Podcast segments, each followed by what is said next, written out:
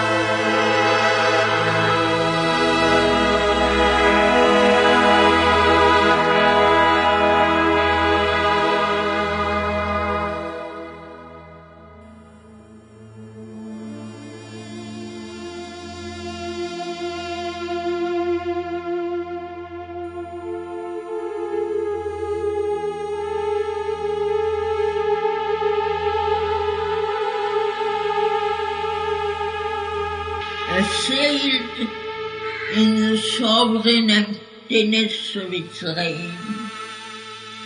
The intolerant darkness paid and drew apart.